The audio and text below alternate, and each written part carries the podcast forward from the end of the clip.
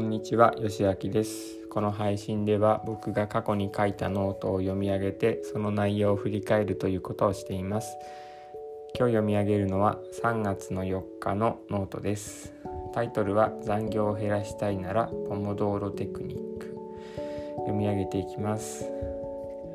残業がなかなか減らないとか作業の途中で集中が切れて進まないとかそういう方はいませんか？僕も数年前までそうでした。今日はそんなお悩みを解決するポモドーロテクニックのお話です。まず目次ですがポモドーロテクニックとはということと実際のやり方と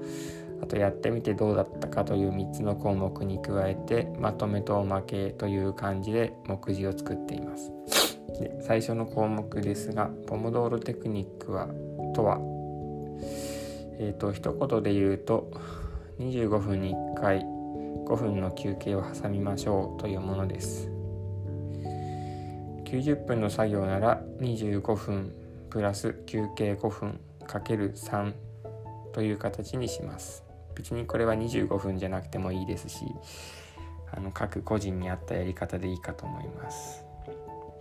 実際のやり方アラームやサイクルタイマーのアプリを使います。えっ、と僕はインターバルタイマーっていう iPhone のアプリを使っています。スマホのキスマホのタイマーやキッチンタイマーでも良いと思います。会社で働いていた頃は音を鳴らすわけにはいかないのでバイブだけ鳴るようにしていました。最近は自宅でクラウドワークスの作業をするときに25分プラス5分を2から3セットやります。休憩中はスマホをいじるなど頭を使うことは NG です。ぼーっとしたり瞑想したりというのが良いです。やってみてどうかということですが集中が途切れにくいなと感じています。25分と短い時間なので集中が途切れにくいです。で途中で強制的に休みの時間が来るので疲れにくくて普通に90分やるよりポモドーロテクニックで3セットやる方が飽きません。えっ、ー、とそれから作業時間が分かるようになります。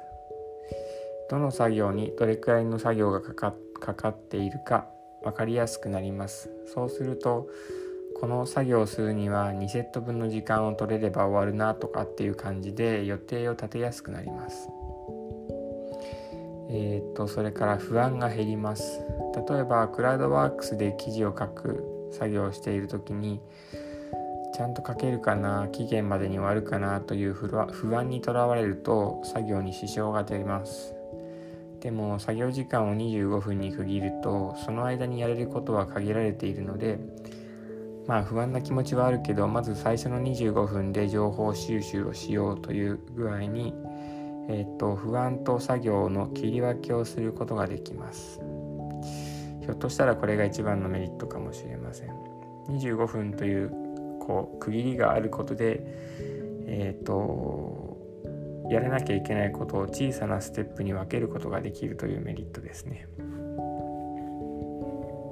で小さく分けるととりあえずはその小さなゴールを目指せばいいので先の不安まで考える必要がなくなるということです。でまとめです。今日は集中して作業するためのポモドーロテクニックのお話でした。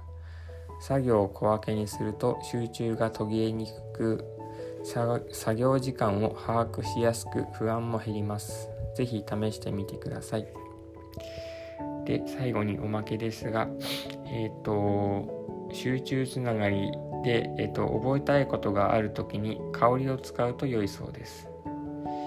香りから記憶が蘇ることってありますよねということでなんかこう覚えたいことを頭に入れた直後に何か香りを嗅ぐような習慣をつけるといいんじゃないかっていうのをメンタリスト DAIGO さんが紹介しててそれを一時期真似していました。えっ、ー、と Amazon でノーズミントっていう商品があって、えー、ここにもあるんですけど全然使ってないですね、うん、僕はあまり習慣になりませんでした。ということで読み上げはここまでです。今日はポモドーロテクニックのお話でした。えーと、例えば午前中いっぱい作業するっていうような時に3時間とかまとまった時間があってその3時間をただやろうとすると